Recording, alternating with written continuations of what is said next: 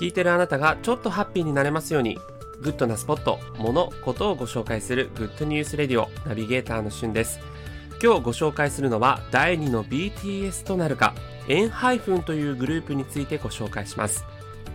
えこちらのグループは BTS も今ね世界中でヒットしているダイナマイトという曲リリースしたあの韓国の大人気グループが所属している大手事務所ビッグヒットエンターテイメントと、そして数々のオーディション番組を手掛けてきた会社の共同プロジェクトで生まれたオーディション番組アイランドを通じて練習生23人から選ばれた7人 ,7 人で構成されているグループになっています。えこの円ハイフン、ハイフンというね字が書いてある通り、グループの由来としては、異なる7人の少年たちがつながってお互いを見つけて一緒に成長するという意味。音楽を通じて人と人世界と世界をつなげるという意味が意志が込められているということで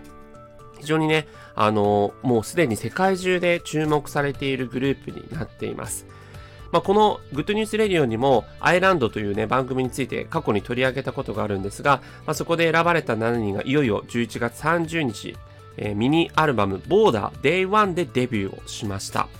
この Day1 の中に含まれているリード曲がですね、ギブンテイクンという曲なんですが、そちらのミュージックビデオも先ほど公開されて、数時間しか経ってないにもかかわらず、もう何百万再生と、えー、再生されているような状態になっています。まあ、それだけすでにですね、オーディションを通じていろんなファンがついているということになっているんですが、その7人のメンバー構成のうち、1人がですね、日本人なんですね。14歳から19歳までの、えー、実際には、えーグループになっているんですが、その最年少である14歳の子が日本人の2期という子です。えそして残り6人がですね、韓国人なんですが、韓国籍も持ち合わせながら、アメリカ、そしてオーストラリアと、それぞれの国籍を持っている、えー、子もいるということでね、非常にこのその点あたりも多国籍だなという感じなんですけれども、